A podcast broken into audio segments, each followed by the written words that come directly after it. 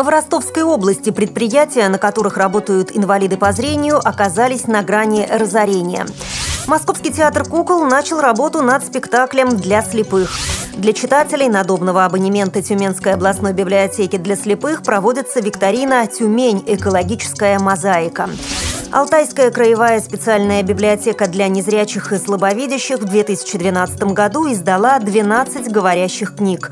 Далее об этом подробнее в студии Наталья Гамаюнова. Здравствуйте. Здравствуйте. В Ростовской области предприятия, на которых работают инвалиды по зрению, оказались на грани разорения. Среди причин материальных затруднений – постоянно растущие налоги, рост тарифов на энергоносители и нехватка оборотных средств. В Ростове-на-Дону 3,5 тысячи инвалидов по зрению, но только 250 работают на заводе «Элит», где выпускают электрооборудование. Чтобы не увольнять сотрудников, здесь сократили производство и перешли на трехдневную рабочую неделю. Всего же в области четыре предприятия, где работают слабовидящие люди. Помимо электрооборудования, инвалиды по зрению производят комплектующие для автомобильного производства и сельхозмашиностроения. Причем большая часть товаров изготавливается вручную. Обеспокоенный плачевным положением предприятий, где работают слабовидящие, председатель ростовского отделения ВОЗ Юрий Мещеряков обратился за помощью в законодательное собрание области. Спикер ЗАГС Собрания Виктор Дерябкин и Юрий Мещеряков договорились, что руководители предприятий представят в письменном виде все свои предложения по выходу из кризиса, а Донской парламент попытается помочь. Московский театр кукол начал работу над новым проектом режиссера из Литвы Каролины Зернитте. Спектакль для слепых, сообщает пресс-служба столичного департамента культуры. Премьера постановки «Майская ночь» по мотивам произведения Николая Гоголя состоится в апреле. Спектакль отличается тем, что его можно воспринимать всеми органами чувств. Людям, лишенным зрения, полноту восприятия восполнят иные выразительные приемы передачи информации и художественных образов, тактильные и вкусовые ощущения, запахи и звуки. Актеры, занятые в проекте, проходят специальные тренинги. При подготовке постановки поддержку оказывают консультанты из Всероссийского общества слепых.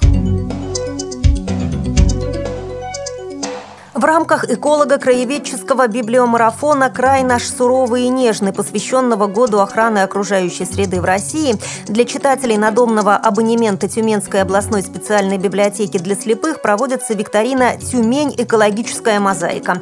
Целью проводимого мероприятия является не только повышение уровня экологической культуры, расширение знаний о родном городе читателей с ограниченными возможностями здоровья, но и вовлечение данной категории читателей в культурно-просветительскую тематические мероприятия. Викторина проходит в несколько этапов с 20 марта по 5 июня. Во Всемирный день окружающей среды, это как раз 5 июня, по итогам викторины будут объявлены победители, которых ждут памятные призы.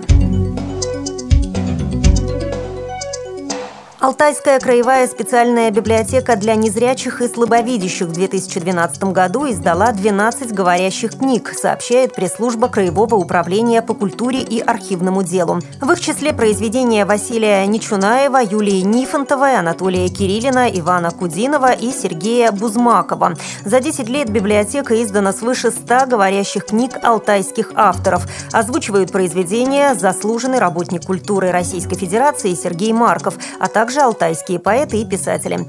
Кроме этого, в прошлом году библиотека выпустила свыше 20 наименований книг рельефно-точечного шрифта, а повесть Анны Никольской «Эксели Кадын. Владычица гор» стала участницей восьмого всероссийского конкурса на лучшее издание для слепых и слабовидящих детей в Москве.